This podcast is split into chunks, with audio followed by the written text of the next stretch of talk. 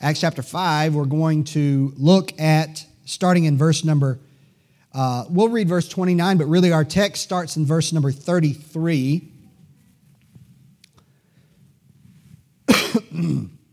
Pardon me if I'm coughing. I'm, I'm still having this, uh, trying to kick this, whatever it is that's not wanting to go away.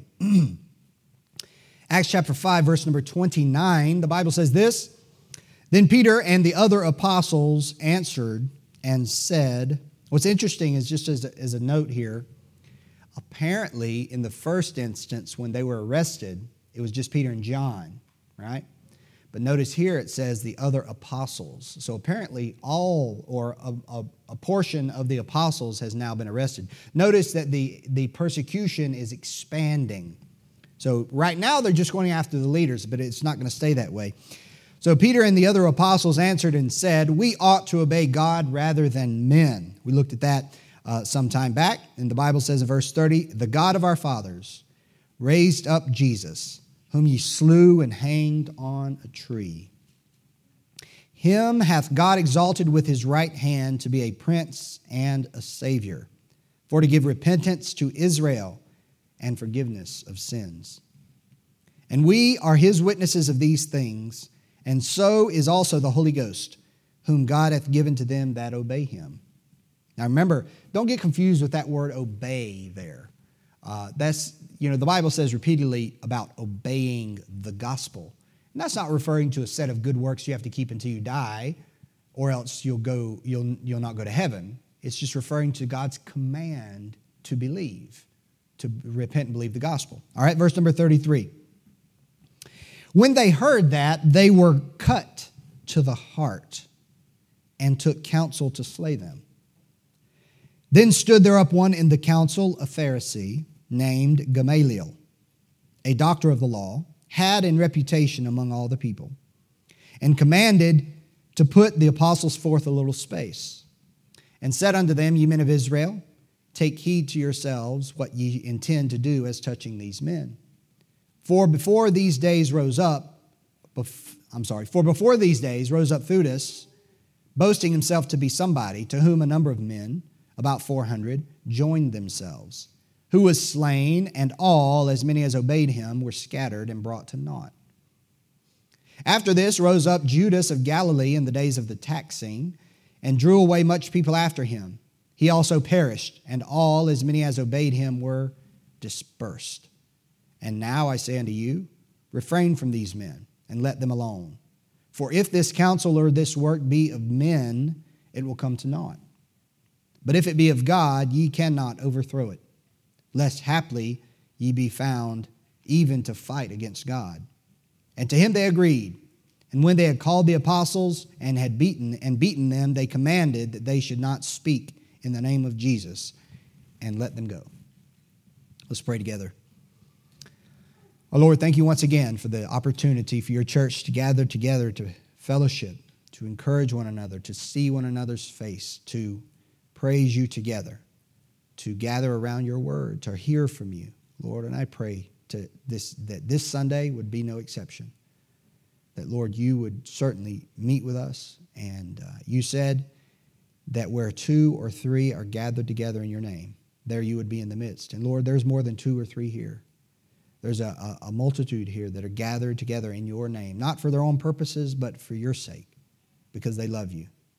Lord, look upon that and smile upon it and bless our meeting here this morning. Bless our time as we look into your word.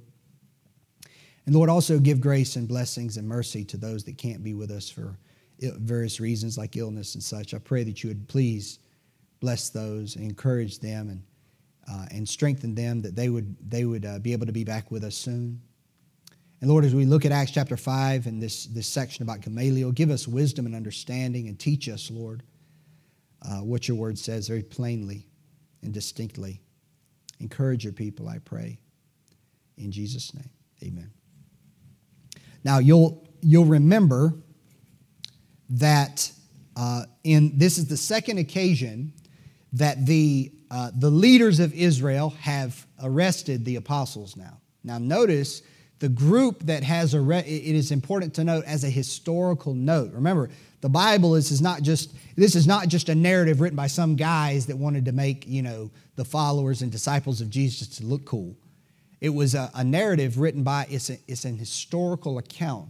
And these, some of these details are important. For instance, this is the second time that the uh, verse 17 says, Then the high priest rose up and all they that were with him, which is the sect of the Sadducees. That's an important point. This is the second time that the, the people associated with the high priest have now arrested the disciples. Now, it's interesting because the high priest was of the sect of the Sadducees. And of course, the Sadducees is what we would refer to as basically like a liberal, a theologically liberal person, someone who did not really believe the scriptures. And so that's, that's what you have here. Now, if you read, I'm not trying to bore you, but if you read the historian Josephus, he actually, in one of his books, he actually, he actually describes the different philosophical sects that, that existed in the, around the time of Christ. And he described the Sadducees. And what he said was that the Sadducees were the, were the, um, the elite. They were the elite. That's why you see them with the council. That's why they're the, the people associated with the high priest. They, did, they weren't great in number. People didn't highly revere the Sadducees. That group, that was reserved to the Pharisees. The Pharisees. But the Pharisees, as we see here, were also part of the council. And what Josephus said is the, the, the Sadducees were the elite, but if they wanted to get anything done, they had to make sure they had the Pharisees on their side which is interesting, which is what you see here. Because when a Pharisee spoke up and said, This is what we need to do, they just kind of went along with that and sort of agreed. And so it, it turned out like we read here in chapter 5. But that's, that's kind of the background of the Sadducees and the Pharisees. The Pharisees were very highly regarded, very highly regarded in this, this society. Now, we know Gamaliel is mentioned in verse number 34 the Bible says he was, in verse number 34, he was a Pharisee, he was part of the council, he was a doctor of the law, and he was a person who had was had in reputation. And that just means that he was someone who was highly revered. He was respected. And uh, so uh, that's going to be an important point in just a minute when we look at it. But there's another part about Gamaliel in Acts 22, verse 3 we find Gamaliel is mentioned again, but this time by Paul. The Bible says, Paul said when he was uh, giving uh, testimony, he said, Yet he was brought up in this city, in Jerusalem, at the feet of Gamaliel, and taught according to the perfect manner of the law of the fathers. So, Gamaliel is an important figure in that he is the one who instructed Paul in the ways of the Pharisees. Now, what we do see in the book of Acts is there were many priests who believed in Christ, and that would have been closer to the sect of the Sadducees. But then there were also, Paul was an example of a Pharisee who believed in Christ. And, uh, and but Paul was brought up. You, you can understand some of what Gamaliel was like because of Paul, but I think there is a big difference between Paul and Gamaliel, which I'll, I'll point out in just a minute. But that, that's the only two mentions of Gamaliel in the Bible.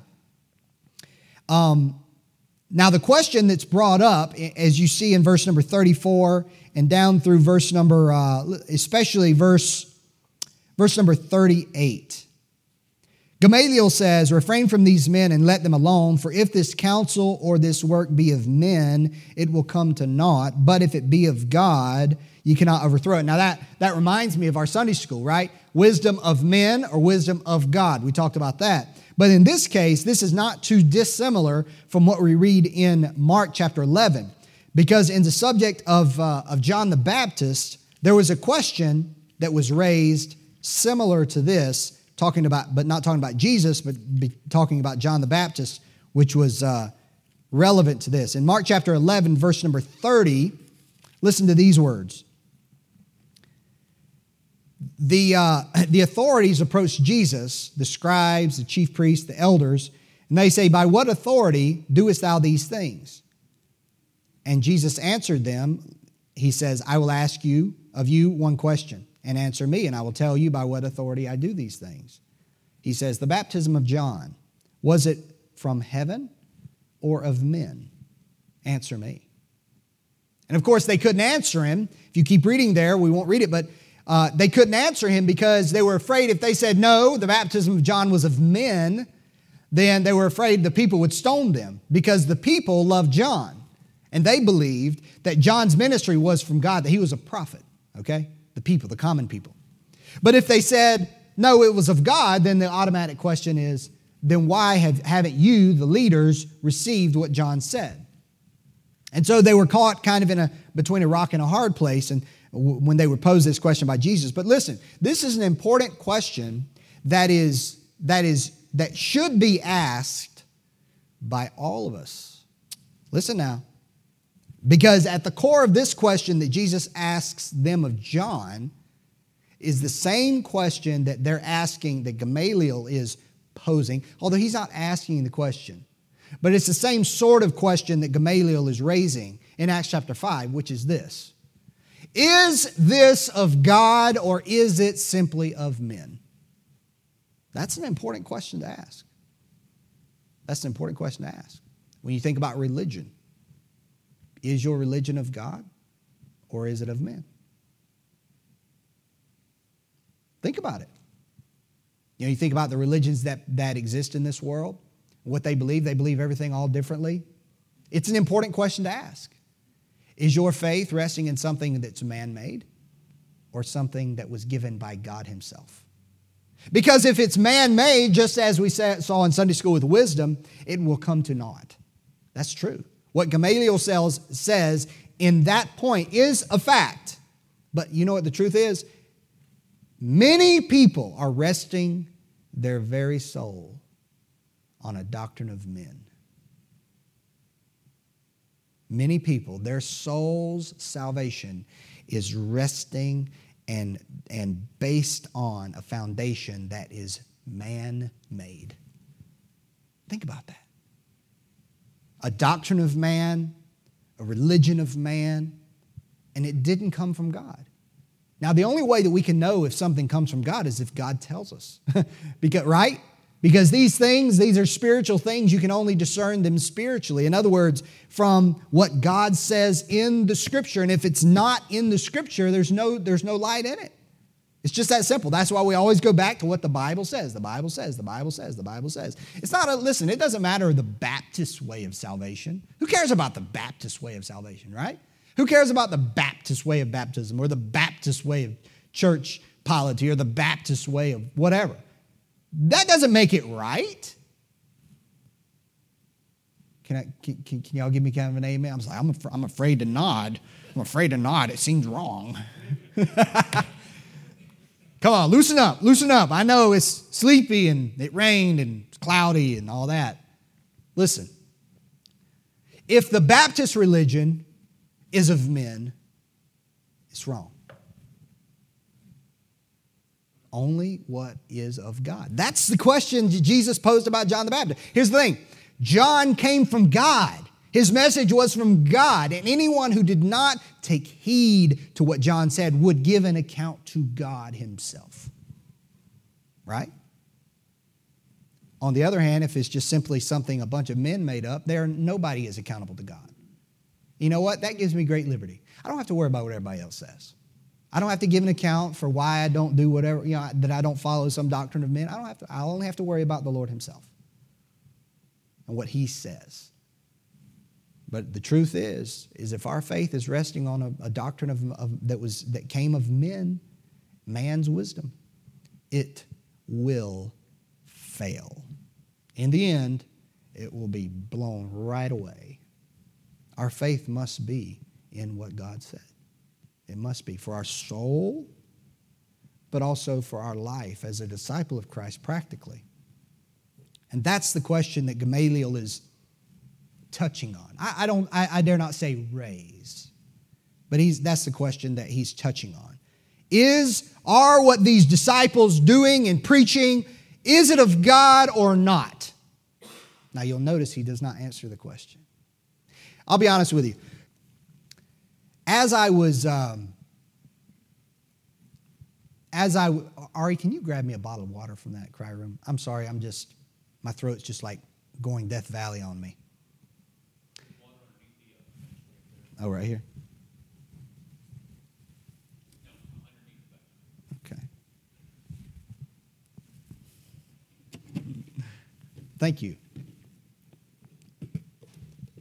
Don't worry, I'll cut this out of the recording.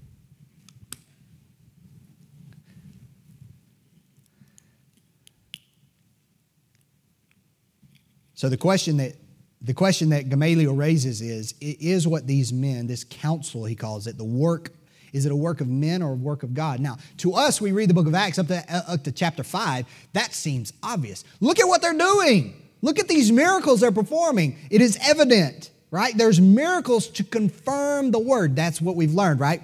Doctrinally, y'all like all that deep doctrinal stuff, but that's what it shows us. This was of God. Of course, he didn't want to accept that, which is, I think, evident. But I'll be honest with you, when I started looking at Gamaliel, at first glance, when I started reading the passage to begin, what I've always thought as I've read the book of Acts was Gamaliel seemed like a reasonable person. That's what I thought. When Gamaliel seemed like a very, a very, he, he was a person that was governed by moderation. Not, he wasn't given to extremes. And you know what, in a way, that's, I guess, in some circumstance, it's good to be a moderate person. The Bible says we should have moderation right? Let your moderation be known unto all men. Don't be given to extremes. In certain circumstances, that's a good thing. That's a good thing. Uh, and you know, when you see somebody that's up and down, in and out, up, left, or you know, and they're on one extreme and then the other, and then they're contradicting themselves with their different positions, that's you know, that's definitely a problem. But as I got to reading it and started reading some things other authors had written and, and started looking at it even more, I found something really concerning about Gamaliel. I found something really dis- concerning about him, Gamaliel. But let's look at what he said that was, that was good and right.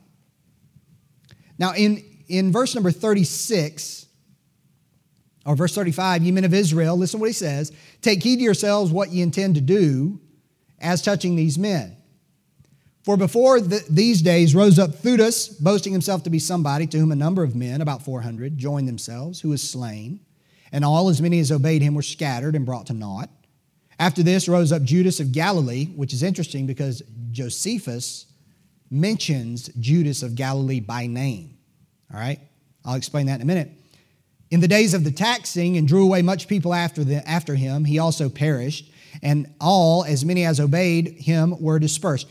How many of you, how many of you have ever heard of Simon Zelotes in the Bible, right? You thought that's kind of a weird name. You know why he's called that?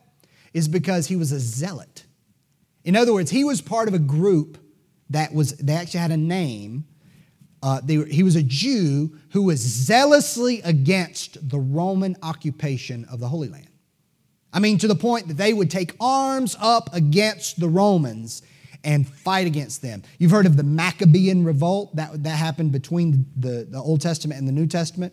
It's covered somewhat in the Apocrypha, but but which is not scripture, but it is covered the, it, historically. But what's interesting is there were different times, and you can see it kind of here and there, but it's not a main event in the book of Acts or in the Gospels because that's not what it's about. But you can see that people resent the Romans. And so there were groups that wanted to fight the Romans. The, the zealots were some of those groups. One of the Christ disciples was, one, was formerly one of those, one of that group. Now, why does that matter? Because when we read here, that's the cultural context. Read these two men that he cites Theudas and Judas of Galilee. Okay? What these were were Jews that hated Rome with a passion. And what they wanted to do is they wanted to lead an insurrection to kick Rome out of Israel. They did not want Rome to govern Israel. They were extremely patriotic for their nation. And so that's what they wanted to do. But notice he brings them up and as you can imagine, that was a, an exercise in futility against the, Rome, the Romans. The Romans were, you could roughly equate the, Roman, the Romans of this period to the role in the world that, it had, that the United States has in the world now. It's unmatched up, up to this point, the Romans were. And so this was futile. But these guys would go against the Roman government and they would lead rebellions and those kinds of things. But notice the point he's making.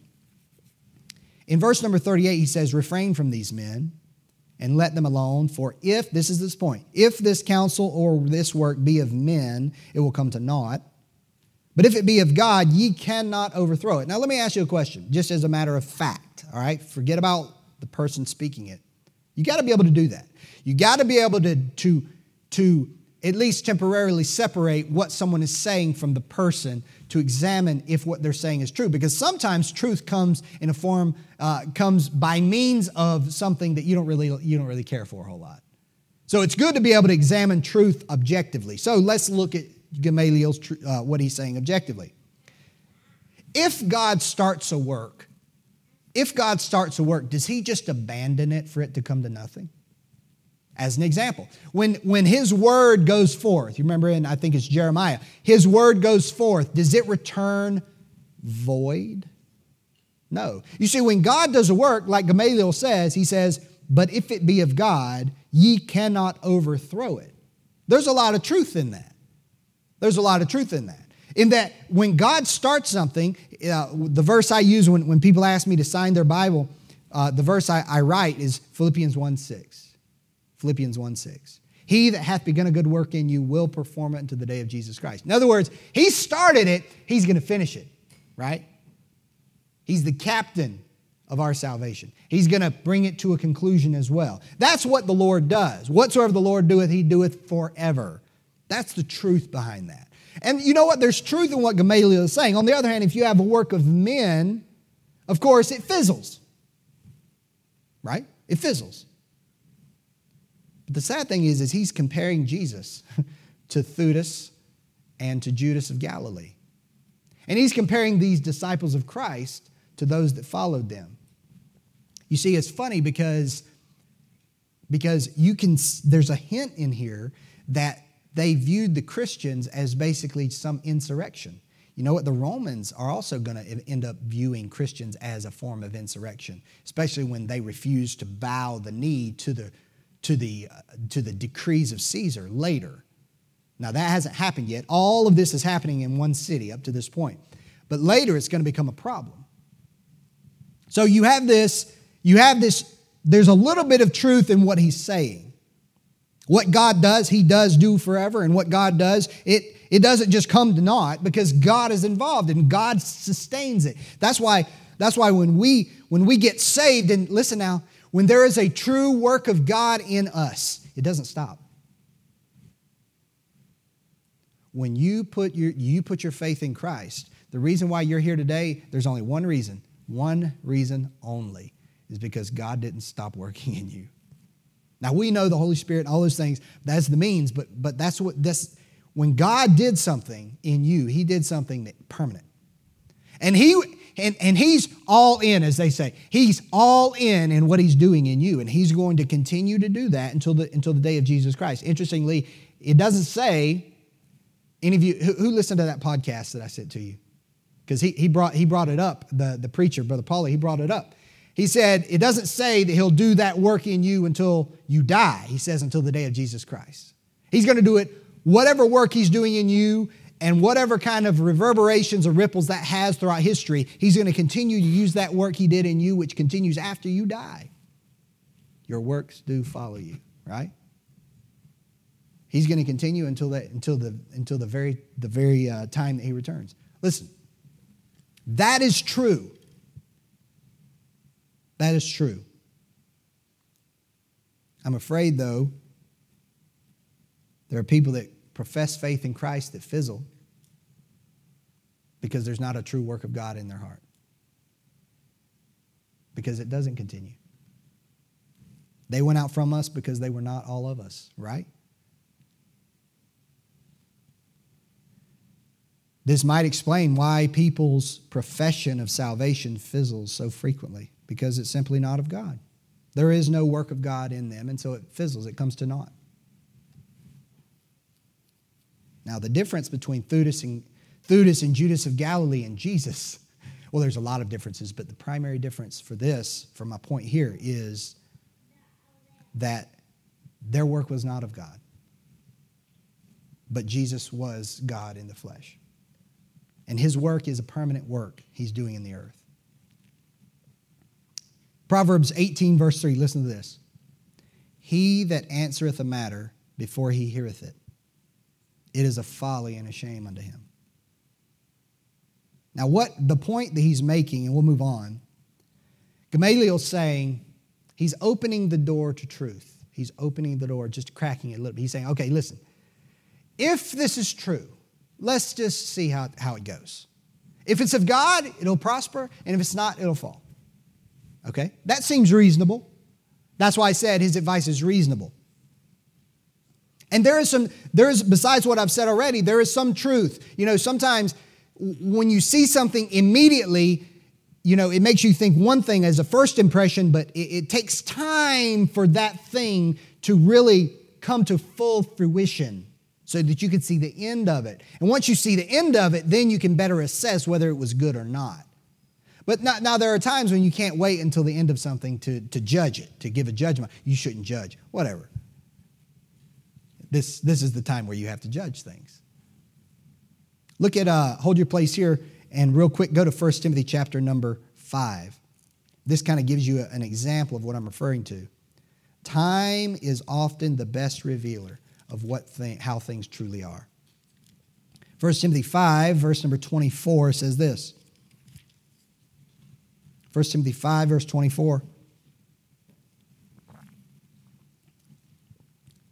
Paul says to Timothy, some, some men's sins are open beforehand, going before to judgment, and some men they follow after. Likewise, also the good works of some are manifest beforehand, and they that are otherwise cannot be hid. You know what this says? Among other things, you know what those, those verses are saying? It says you don't know the matter until the very end. You, you, you might not know the full ramifications and the full character of a man, a woman, of a person, of a doctrine, until it has time to really f- fulfill its, fulfill its course. And that, as far as Gamaliel, Gamaliel is concerned, is true. We can look at that and we can say, whatever way we think about Gamaliel, we can say he does have a little bit of truth here. So let's latch on to that, okay? Let's go to the next thing. Verse number 38. The problem with verse number 38 is that nasty little two letter word, if. He says, If this counsel or this work be of men, it will come to naught. But if it be of God, ye cannot overthrow it. The second thing I want us to see is that Gamaliel now, concerning his advice, there's a little bit of truth. There's some truth. But concerning the Lord Jesus Christ, Gamaliel took a position of neutrality, right? Now, at first, I thought Gamaliel was good because of the good outcome. We'll talk about that in a minute. But the problem is that Gamaliel was, his position was a non position about Jesus. It was maybe it's true, maybe it's not. He left the door open that God might be on the apostles' side after all. But here's the danger he didn't seem to be bothered by it at all. He didn't seem to be bothered with the potential that he himself pointed out that maybe they were fighting against God, that maybe he had rejected the Messiah. I mean, after all, he just heard Peter accuse him of the blood of Jesus, right? He don't seem to be alarmed by it very much. But here's the thing the Lord demands that we take a side. Here's the thing concerning Jesus Christ, there is no neutrality. That's what we have to understand. There is no middle ground. You can't you can, there's, no, there's no place where Gamaliel seeks to be. He's looking for a chair between the side of being an enemy of Christ and being a disciple of Christ, a believer, a, a wholehearted believer. He's looking for a chair in the middle, in the aisle. And there aren't any. There aren't any. Now, he's being kind to the Christians, is he not? He's, he's defending them. He, in other words, he's defending their right to do what they're doing on the basis that they might be right after all. But let me, t- let me explain something to you. Neutrality, neutrality is the same as rejection. Neutrality is the same as rejection because the Lord demands that we take a side. See, by taking this position, he is rejecting Christ in the gospel. Now, you say, well, that's not very nice. Well, hear, hear me out. Is he receiving the gospel? No, he's not. He's not believing in Christ. He does not believe in Christ. He's just leaving it open that it might be true, but that's not the same. Neutrality is not the same as a wholehearted faith in Christ, trusting in Christ. So basically, he was rejecting Christ, but nicely. But rejecting Christ nicely is the same as rejecting Christ. Kind rejection is still a rejection. But by contrast, the apostles had taken their stand. The apostles are not, are not looking for a chair in the middle. The apostles had believed in Christ and had are standing with him. You see, we cannot, no one can be neutral regarding the Lord Jesus Christ because there is no neutrality. There's no neutral way to, there's no neutral position in regards to Christ. You can be neutral about a lot of things, and that's okay, but Jesus is not one of them. Jesus said in Luke 11 23, listen now, please. He that is not with me is against me. And he that gathereth not with me scattereth. He that is not with me is against me. You know what that means? There's no chairs in the aisle.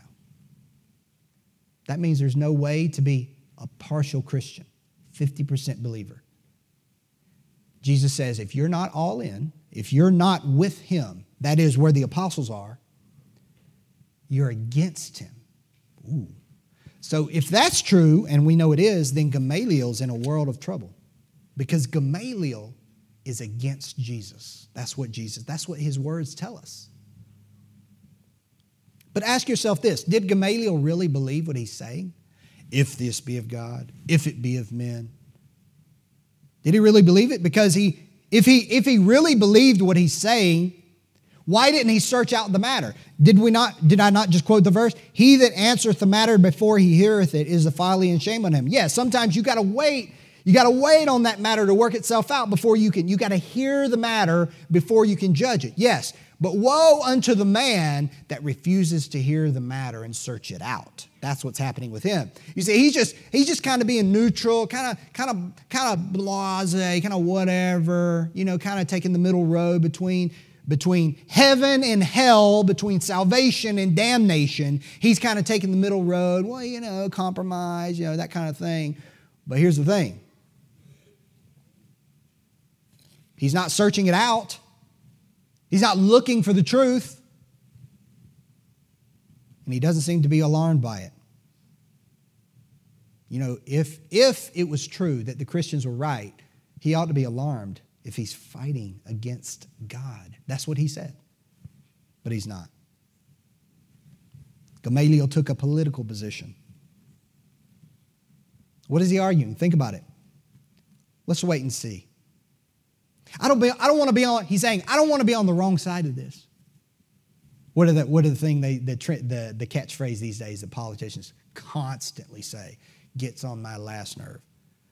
Going to be on the wrong side of history. Who cares about history? What about truth? About principle? Is Jesus the way or not?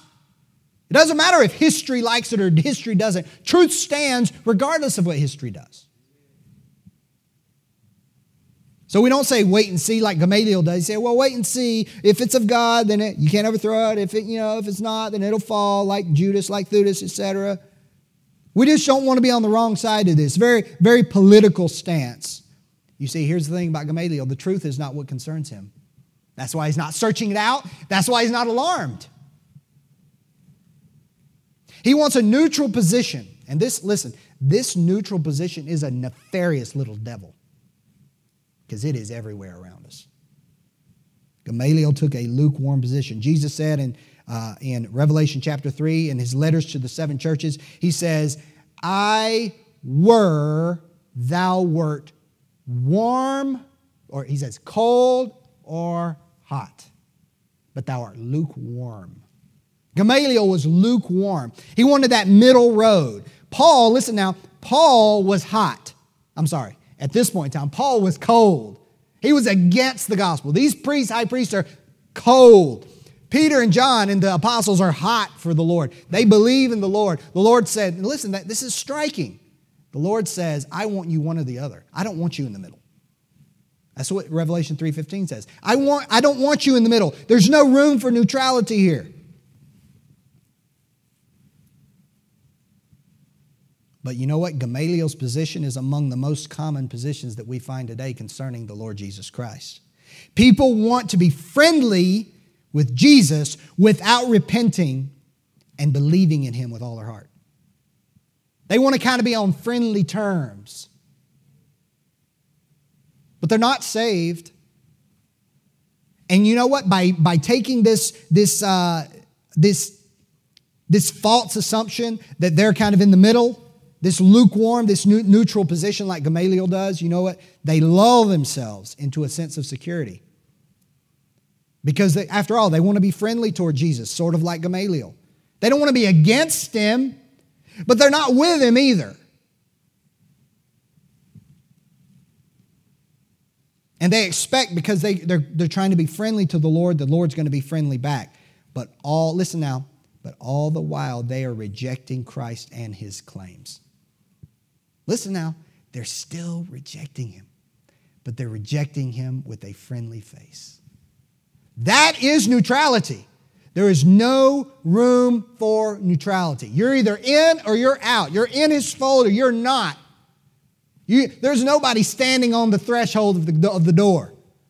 You're either in Christ or you're outside of Christ. You either have life or you're abiding in death. Right? You either have salvation or you don't. There's no middle. There's no, well, but maybe, possibly, maybe in the end I'll find out. No, no, you either are right now in or out. We're not all, listen, it is a, listen, it is a false doctrine to, to, to talk as if we're all waiting to find out if we're saved once we die. I'm not waiting to find out, and I sure hope you aren't either. Christ has died for me. That is enough. Is it not? That is all. It is done. It is done. I am in Christ. Has nothing to do with the good things I've done. I'm not waiting to see no, I put all my eggs in this basket. And if this fails, it fails, period. But it won't fail because the Lord cannot lie. You see, we cannot be neutral to the gospel. You cannot be neutral to Jesus. You can't be both. You got to be one or the other. You got to be in or out.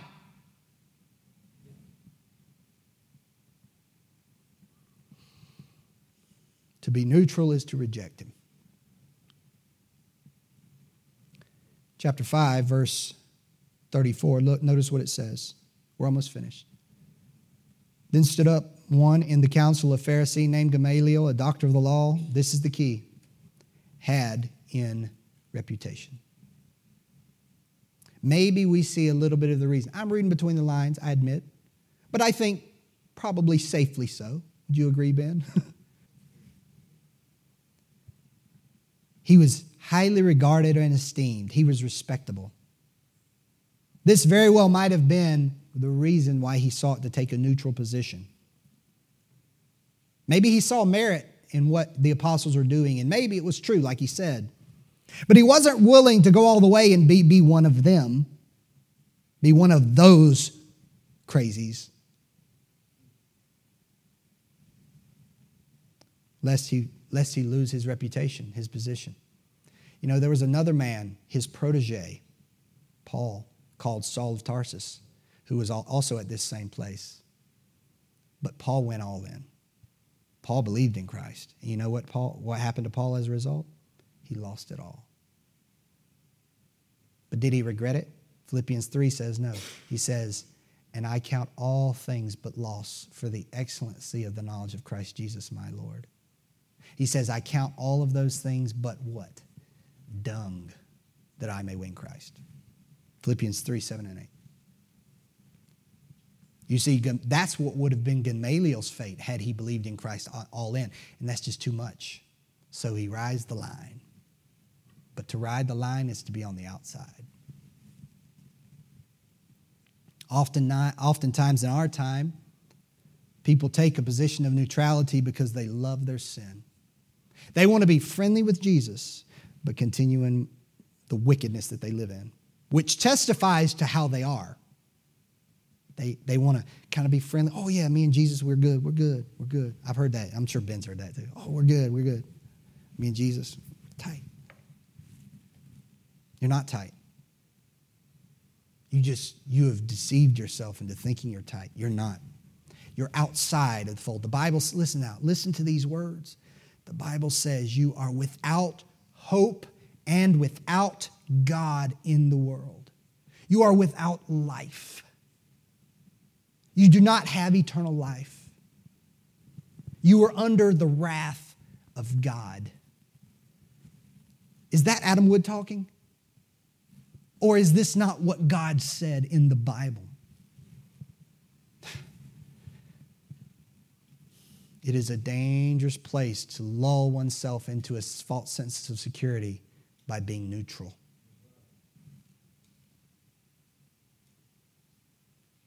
People love their sin, so they want to soothe their conscience by thinking, thinking that they're okay with God.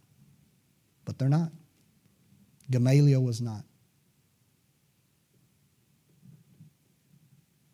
Last thing I want you to see before we close is this. This will be brief.